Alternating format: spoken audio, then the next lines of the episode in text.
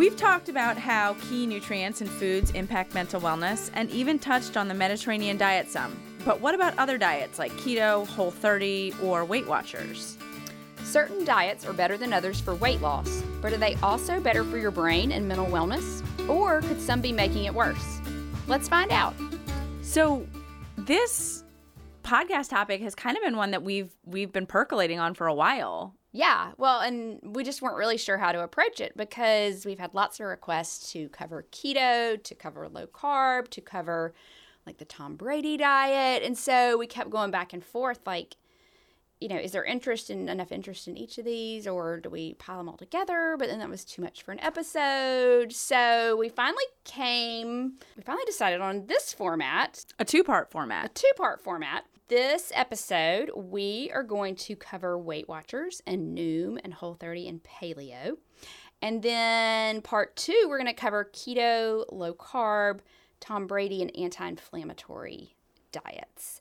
And then we do have plans, just so y'all know, probably to come back later this fall and cover keto on its own because it's got a lot of interesting connections to brain health, and we would like to dive a lot heavier into that. And I think there's a lot of interest in it. So just sharing that, just putting that out there. Yeah. And it gives us a chance to talk about both in these episodes and doing another one. It lets us dive a little deeper into carbs and their impact on the brain too. Yes, and that's a subject that we have also been struggling with. We really want to dive deeper in that, but that is such a big, massive thing to tackle, and but there are a lot of aspects about carbs, good and bad, that affect mental wellness. But we're going to start with these trendy diets or really popular ones in the media that some have been around a while, like Weight Watchers, but then there's others that, Like Noom is fairly new. Yeah,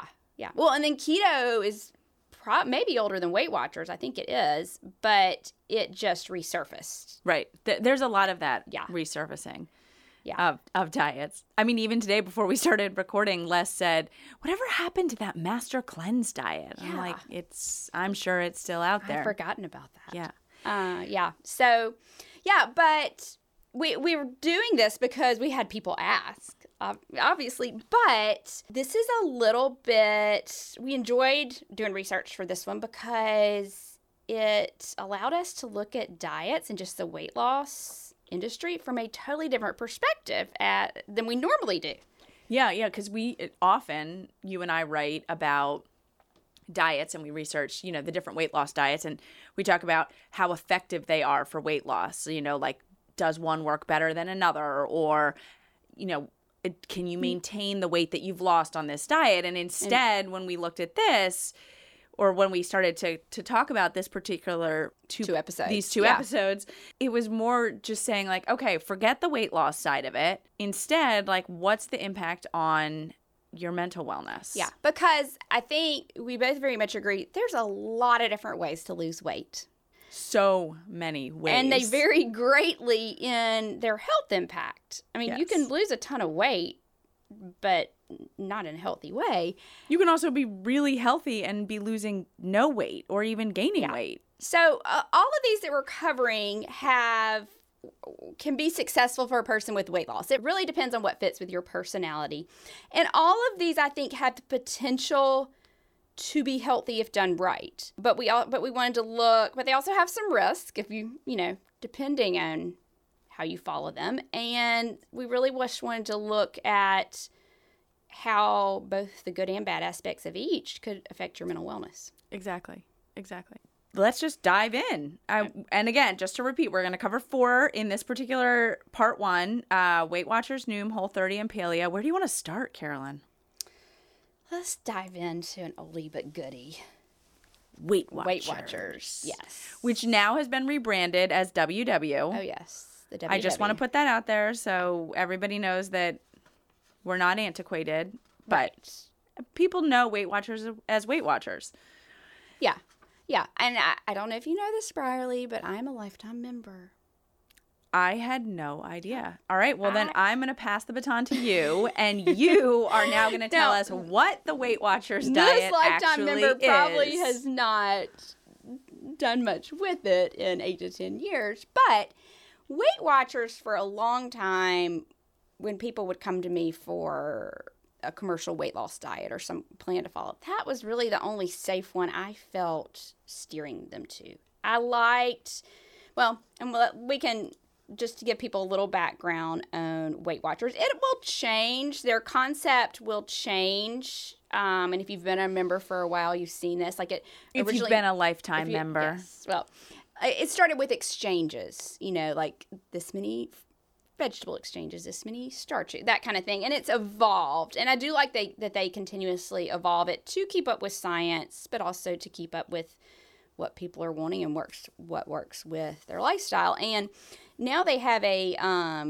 point system, which they've been using for a while. And they have a proprietary formula that calculates the points. And the points are based on calories and fat and saturated fat. And Weight Watcher devotees are going to jump on me because I'm going to leave something out. But, sugars, carbs, protein. They look at the nutrients and they're put into the formula and they calculate a points value. And you have a certain number of points that you can use each day. So you can, every food will have an associated point value. And you can choose to eat whatever you want as long as it stays within your point range, or you don't go significantly over your daily points that you've been allotted based on your gender and your height and your weight and your goals. Right. And what's nice is that it's kind of like a streamlined version of calorie counting. It is not just calories. The points are not just based on calories. I heard that part. I know that part, but it's a streamline. So It's not like, oh, there's 360 in here and there's 417 in here. It's like, yes, points, just straight up, 2, 4, 7. So they used to have a real straightforward point system. I mean, it is, but everybody followed the same kind of general plan for their points. Now they have 3 different approaches within their program. I think it's the green, blue, and purple tracks.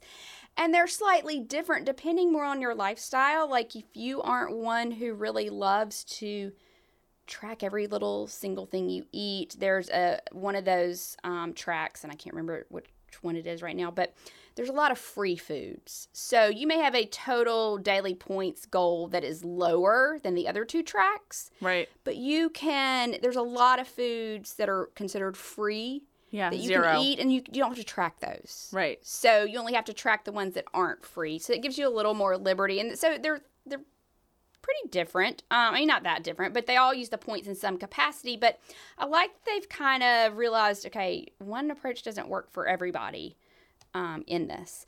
What I've always loved about Weight Watchers is the adaptability, and that its premise is not all or nothing. And They are very, upfront with that. Yes, you can.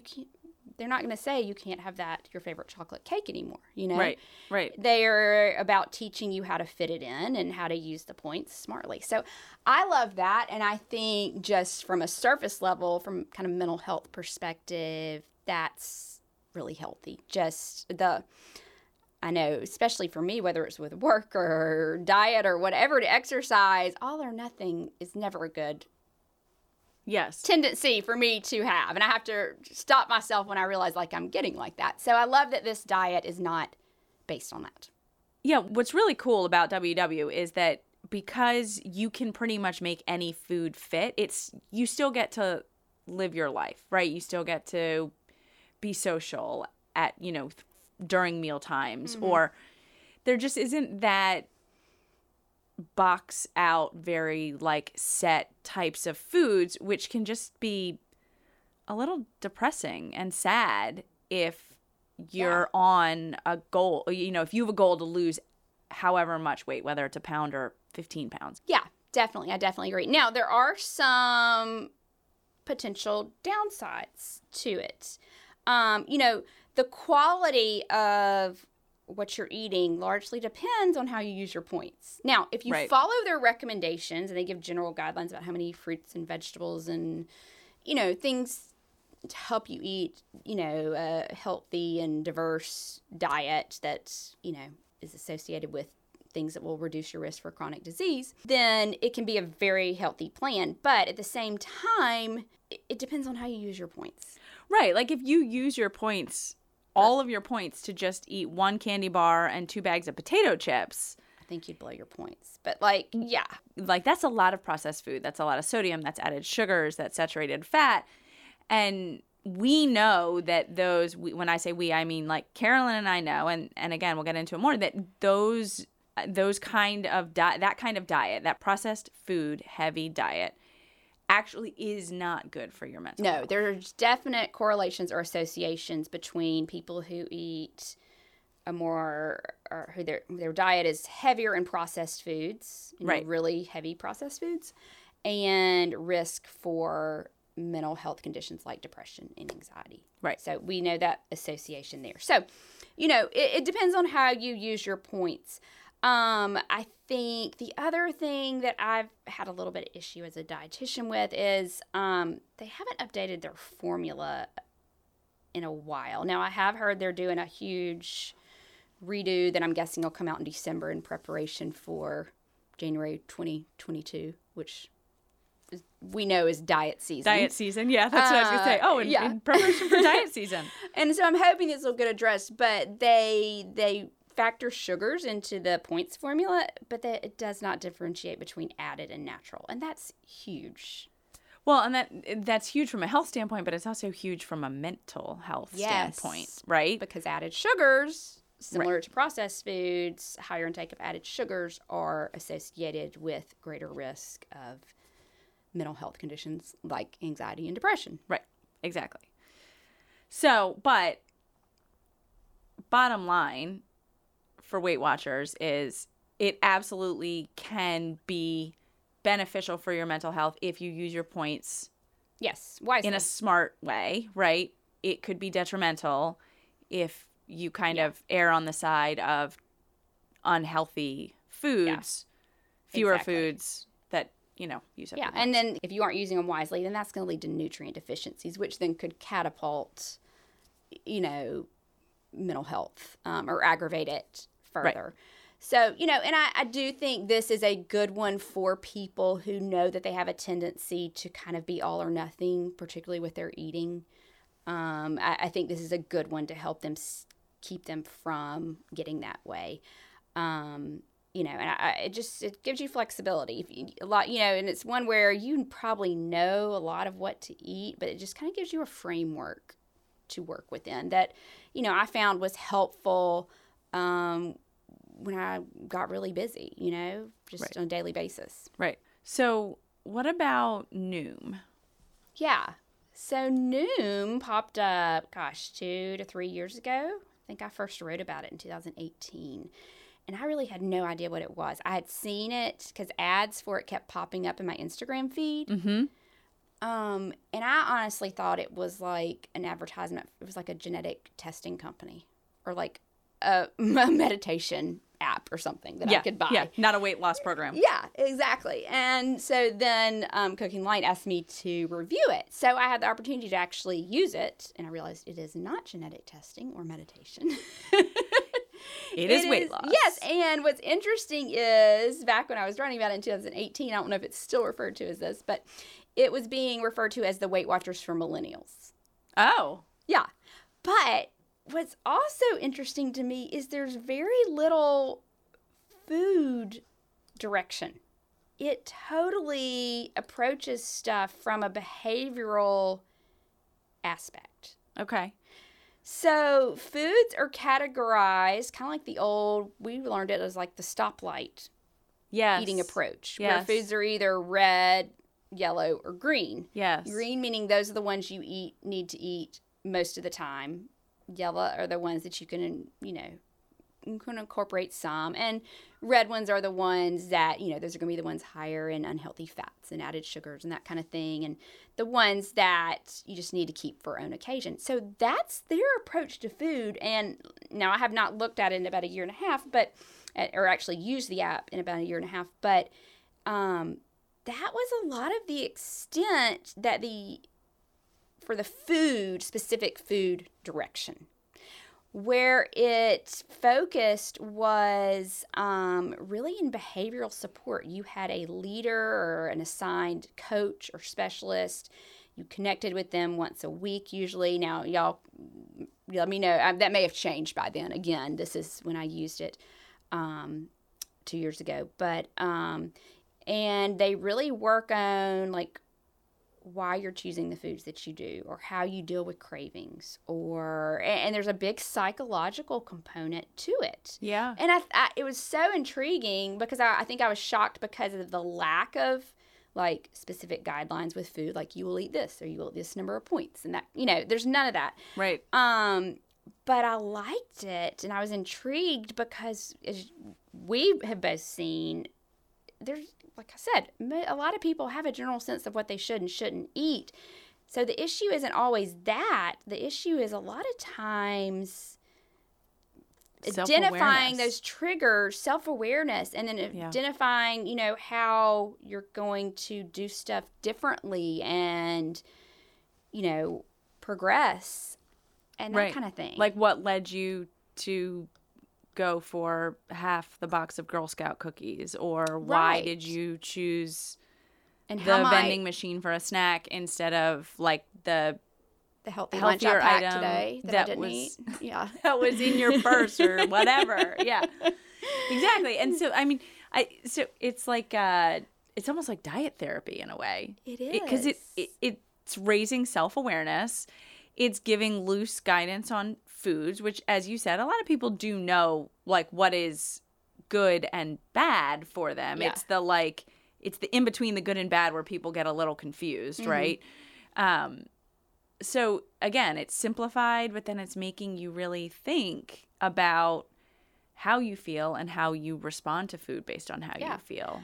So, you know, because there isn't a specific, quote, diet, it's hard to say, you know, direct effects from that weight loss from a nutrition perspective that they might have on mental wellness. But if I'm guessing that if you lost weight from following the guidance within Noom, because it is largely psychological coaching and learning coping skills and learning to adapt and becoming more self-aware, as you said, I am guessing that you are probably going to be in a better place once you've lost weight. I mean, to maintain it, to continue with it and to actually lose weight doing this. Right. And so if you can continue with it and you can maintain it, it goes back to that neat tidbit that you were talking about right before we started recording. I'll try and repeat it, and hopefully you can correct me when I butcher it. But the concept that, you know, research shows that people who have lost weight and maintained weight tend to have better coping skills. Yeah, we're talking about people who have lost a significant amount and kept it off, like, for 8 to 10 years or more. Right. Yeah.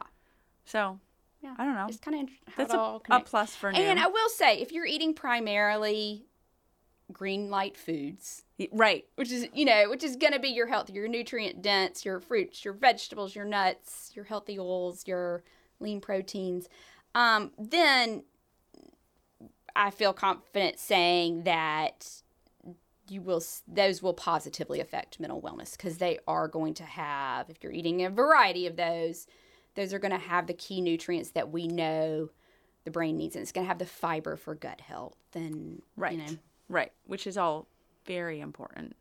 Yeah, and those green light foods are also not going to have the added sugars and are going to be less processed. So right. Yeah, it's kind of interesting how it's the focus is there's very little focus on foods, on food in general. Yeah, and, but it and really, nutrients. The more I'm talking about this, I'm like, this really makes sense. Yeah. Maybe we need to simplify the whole concept of diet by something like this, you know? I'm kind of interested in trying this out. I do know a couple people who have had really good success with Noom. Yeah. So and I think you should, and then you can come back and report. I can let you know how it goes. Yeah. So, okay. All right. So let's talk about Whole30 next. Okay. So the thing about Whole30 is it's only a 30-day program. So it's different from Weight Watchers and Noom in the sense that you're going to do this for 30 days. And in my opinion, as a dietitian, it's too restrictive to continue to go beyond 30 days. It's too restricted to do 12 months out of the year. Right. Like, I agree. You know, like in perpetuity, no thank you. Yeah.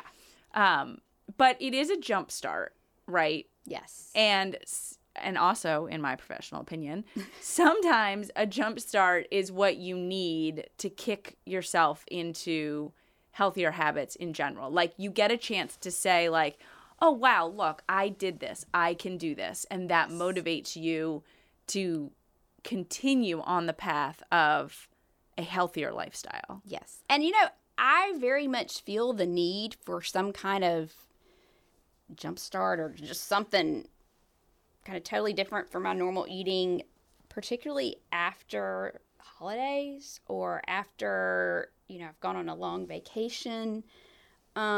Just because, and I start to realize, like, I don't even enjoy eating these less healthy foods anymore that maybe I've been eating on vacation, you know, like, and the, you know, like that glass of wine, because I've been having some wine every night on vacation. Like, it just, I realize I don't enjoy it anymore. You know, I don't appreciate it as more. And, I almost just need I hate to use this word, but a cleanse, you know, just a cleanse to kind of clear my taste buds and to just kind of reset myself with food. Yeah. I was going to say that.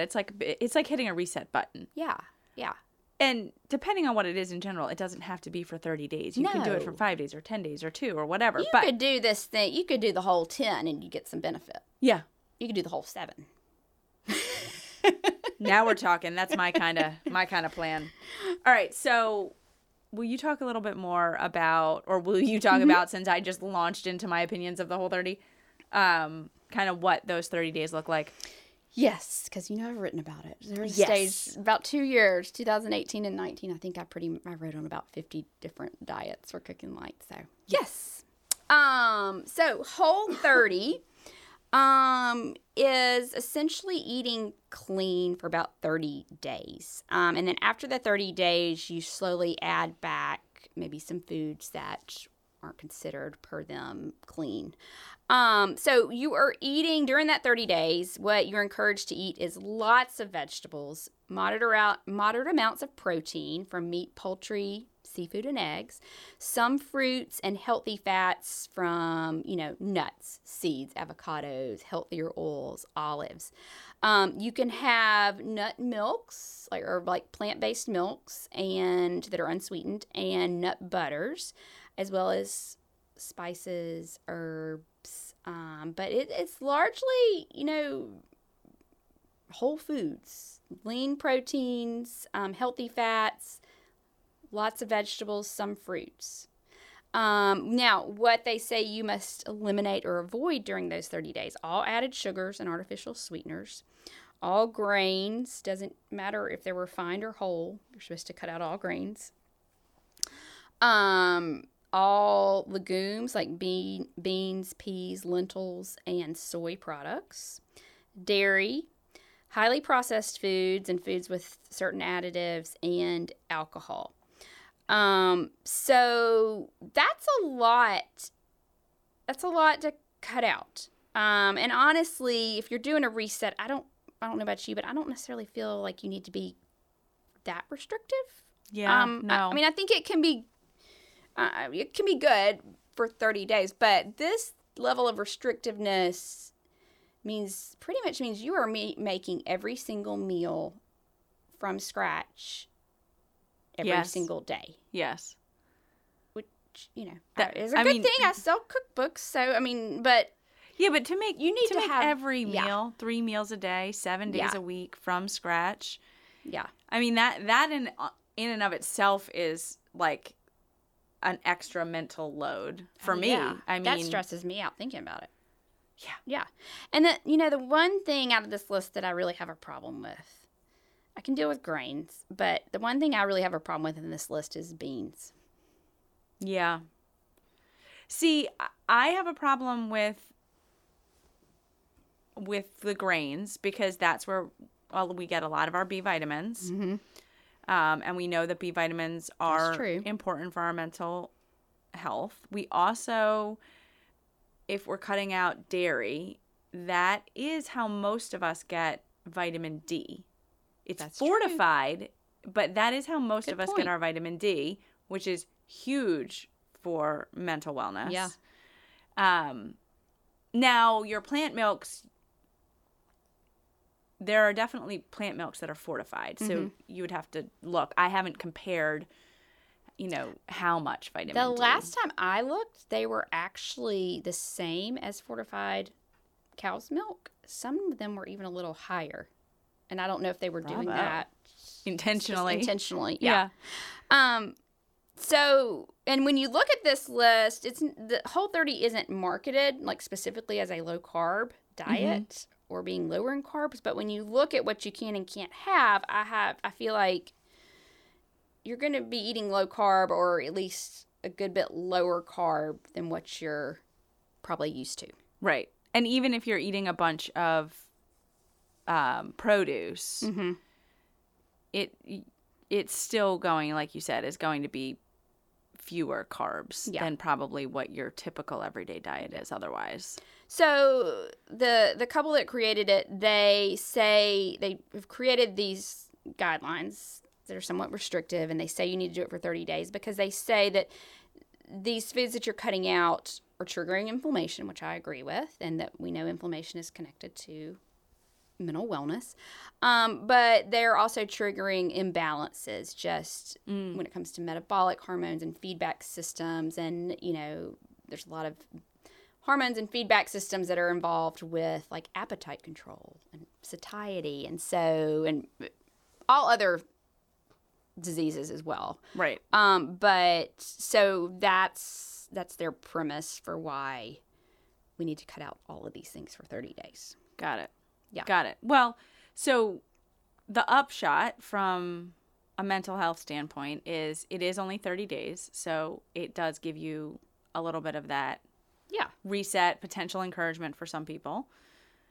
It is pretty heavy in produce, and we know that people who eat more fruits and vegetables are typically happier and, you know, just their mental wellness is better. I mean, you're going to have higher fiber and just, like all of those antioxidants, key vitamins, phytochemicals, and then you got the lean proteins, and those are going to be high or provide you with a lot of the or some of the B vitamins like B6 and B12, which are key in neurotransmitter production and you know how they work in your brain. So there's some different pluses. The amino acids in protein too. Those are key for neurotransmitters. And then there was one other element of that in there that I was thinking about. Healthy iron. Fats. Iron. Yeah. Iron plays a key role.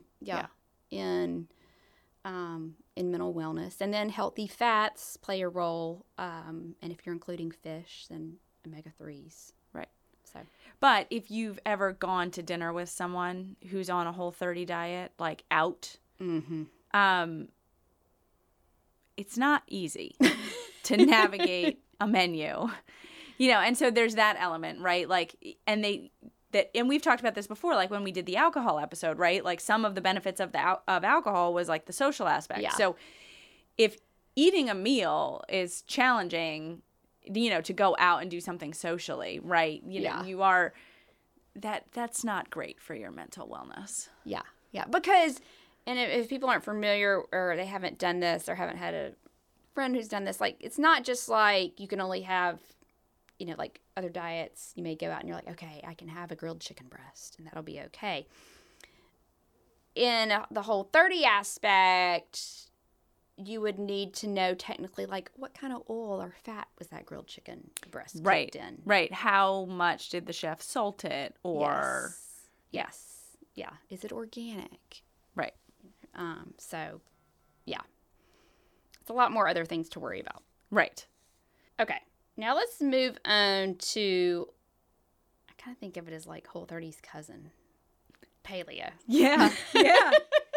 I mean, it kind of is, because what you are supposed to restrict on Paleo is not all that different from what you restrict on Whole30. Yes. So, but overall, general, big picture, because it's been a while, since there have been a lot of paleo diet articles that we've been asked to write, which is kind of like the barometer for how popular something is. That's what I use. Like a few years ago, it was like always paleo this, paleo that. But anyway, it is the quote unquote like eating like our ancestors diet. Yes. The cavemen, what they could actually forage and kill is what you are allowed to have, and what is modern and really man-made is no. Yeah, it's based on the assumption that even though our society and our food manufacturing has become highly industrialized, our bodies have not evolved at that same rate. And we are not that physiologically different from our caveman ancestors. Right. And the doctor, Leo Cordain, who created this, says that it's this highly industrialized food supply in our less evolved bodies, which is where many of our health problems stem from. Our bodies haven't had time to evolve properly, to digest these modernized foods and industrialized processed foods. And that, again, he brings up inflammation. These foods are triggering inflammation, and that's a major cause of health issues, from obesity to heart disease to diabetes to everything. To mental illness. To mental illness, yes.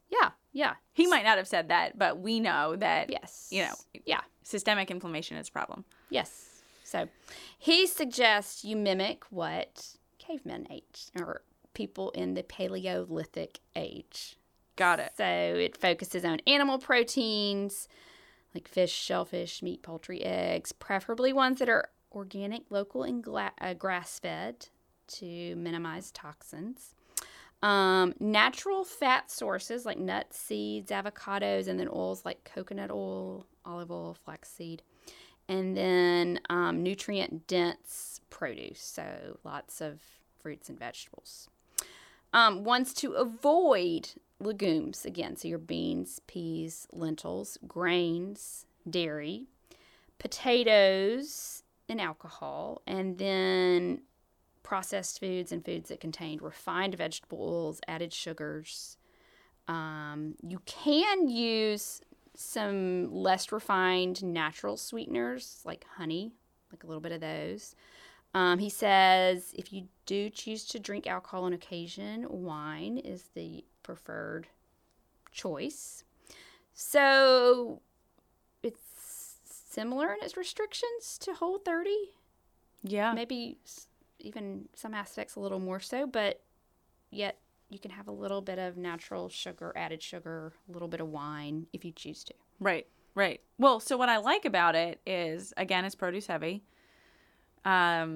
It's low in added sugars, it's low in added salt, and it's there are no processed foods essentially in it.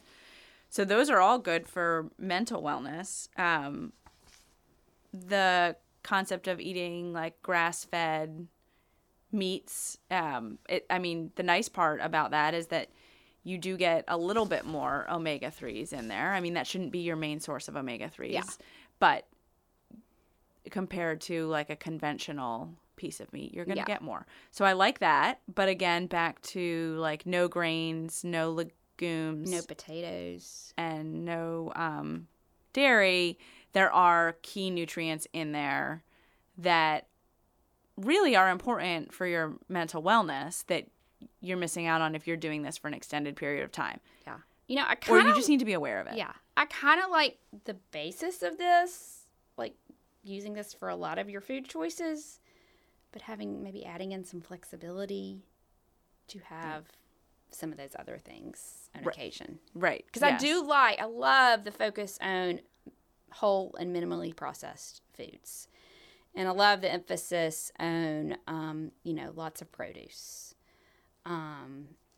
So I think, in a lot, because it echoes a lot of what we've been saying in season one, right? The less processed, the whole foods, the produce, But I do, so I think in general, this is a good approach, but I don't think it necessarily has to be this restrictive 24/7. Right, right. I mean, this is very restrictive. And also I think, you know, just again, back to the same comment that we made about Whole30 is, while we don't want to encourage a lot of ultra processed foods in our diet, right? There are those, like, I'm using air quotes here, like those processed foods that aren't that processed, yes, right? Like I'm thinking about like whole wheat tortillas or whole wheat English muffins. Like, you know, there are those or kinds like of frozen riced cauliflower. Exactly. And, yeah. Right. That, you know, so you just have to kind of be a little bit more open-minded about what is like processed. Yes. Because those are the things that make eating a healthy diet and making like healthy meals, yes, actually feasible in our very busy modern times. Yeah. And I mean, and if you had to make everything from scratch, I mean, no. Yeah. I mean, you're just ball up this piece, yeah, of paper guidance, yeah, and just throw it out the door. I think I shared my trick on a previous episode, but I'm not sure for how I. So, you know, you hear. I don't remember it, okay, so I want you to do it again for, okay, my sake. Well, it's all about me learning here from you. How I determine if a food is a processed food is something that I want to buy, that I feel good about eating, is, you know, a lot of times you hear, look at the ingredient list for 5 ingredients or less. Well, that can tell you a little, but I found it more helpful to look at the ingredient list, like let's say a salad dressing or a pasta sauce, a marinara. Look at the ingredient list and think about, okay, if I was to make this home from scratch, what ingredients would likely be in it if I pulled up a recipe? Yeah. You know? And then look at the ingredient list, own that jar of marinara, and see if those ingredients line up. Are there any in that ingredient list that I'm like, what is that? Or why is that in there? Like, why is high fructose corn syrup in here? Or why, you know, but, you know, so if I find a marinara where it's like tomatoes, garlic, onion, olive oil, basil, oregano, like those kind of things, and that's pretty much the extent, things that I could possibly put in a marinara from scratch, then that's when I buy. As a shortcut, as a time saver. And same for salad dressings, because there's a huge assortment, but there are some now that have really good quality oils and have, yes, you know, what essentially the ingredients that if I was to make a vinaigrette at home, this would essentially be what some of the same things in there. Yeah. Yeah. So that's kind of my trick for, you know, for looking at. I want to see what ingredients are in there, how it matches up to like one from scratch, but then I look at, you know, added sugars, because there are, you know, in a salad dressing, a lot of times you do need to add some sugar to balance the acidic flavors. Right. So it's to make natural it palatable, to have, yeah, a little, but I don't want that salad dressing to have too much. And then I would prefer to see certain oils in that salad dressing. There's some that I'm not going to buy. Right. So, yeah. So that's my little trick. That's a great rule of thumb. Thank like you. To be able to say like, okay, look, there absolutely room for processed foods. Here's how to try and find one that is a little bit better. Yeah. Yeah. I like that. So it's helped me, or it helps me justify those minimally processed foods. But I think it's also just realistic. It's so realistic. We can't make everything from scratch. No, it's so realistic. And big picture reality is that, no, we can't make everything from scratch, but also, you know, people who eat more meals from home, they're getting more of the healthier nutrients and less of the unhealthy stuff, mm-hmm, than if you were to be eating out, yeah, in a restaurant all the time, yeah, or takeout or, yeah, drive-through or whatever. So, yeah. What I found also interesting is that some of the things that you assume would be like just made of good quality ingredients, no junk or no chemicals, aren't always. So it's kind of interesting to look at that, yes, list. Well, you have to look closer now, like even more so than a few years ago, because packaging is changing. Yeah. And sometimes packaging looks so wholesome and it's not. Right. And or the other way around. It can be very basic and not very enticing. And you're like, oh, well, this is super simple. This is, yeah, like 2 things in here. Great. Yeah. So – But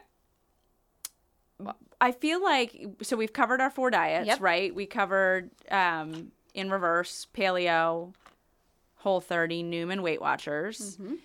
One of the things that we didn't say when we led into this was we didn't point out the fact that when you and I looked at the research and looked at these diets, we didn't find any research that specifically looked at these diets and mental health.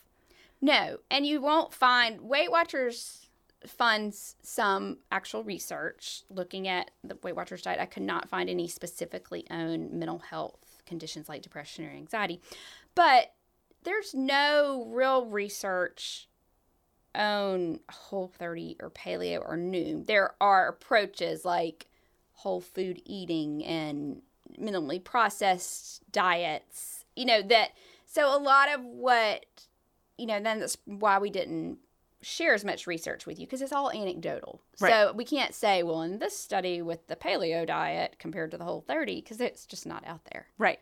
Yeah, right. So. Now, as a teaser for part two, some of the diets that we cover in part two do actually have research yes. on that style of eating and they do mental wellness. Do. So to wrap up, I want to know from you, which of these four do you think has the most potential, or what are your takes on these four?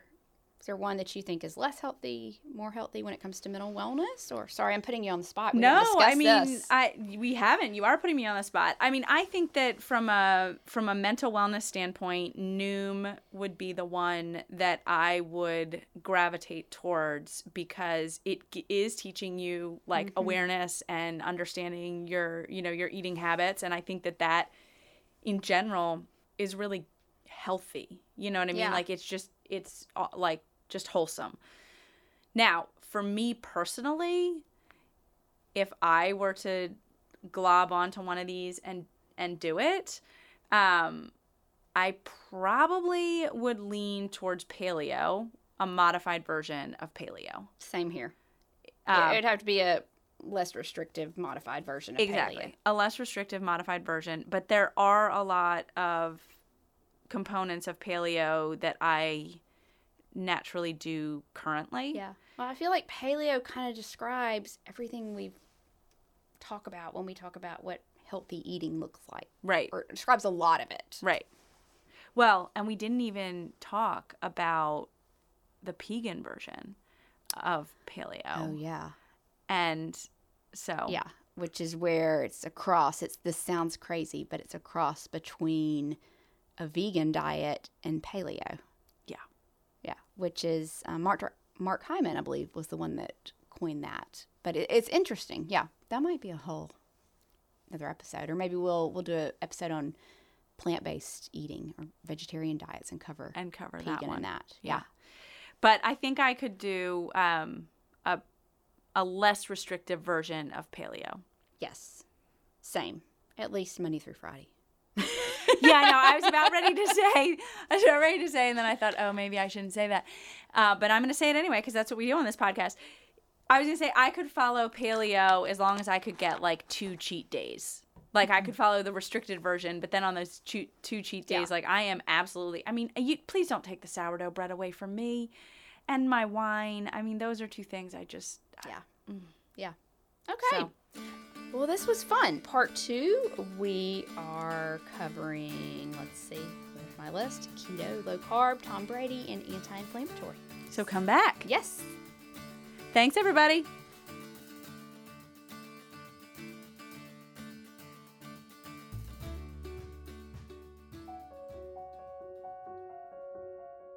Thank you so much for joining us for the Happy Eating Podcast. I'm Brierley Horton. And I'm Carolyn Williams. If you liked this week's episode, then don't forget to rate and leave us a review on iTunes, and be sure to hit the subscribe button so you'll never miss a new episode. We can't wait to have you back at our table next week for a brand new episode. Bye! Bye. The contents discussed in the Happy Eating Podcast, such as advice, studies, text, graphics, images, and other material discussed or presented on the site or podcast, are for informational purposes only. Content is not intended to be a substitute for medical advice, diagnosis, or treatment.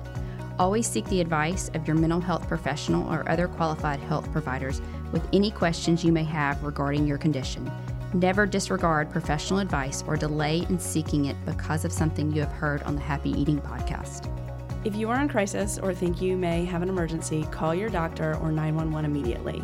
If you're having suicidal thoughts, call 1-800-273-TALK, that's 8255, to talk to a skilled trained counselor at the National Suicide Prevention Lifeline.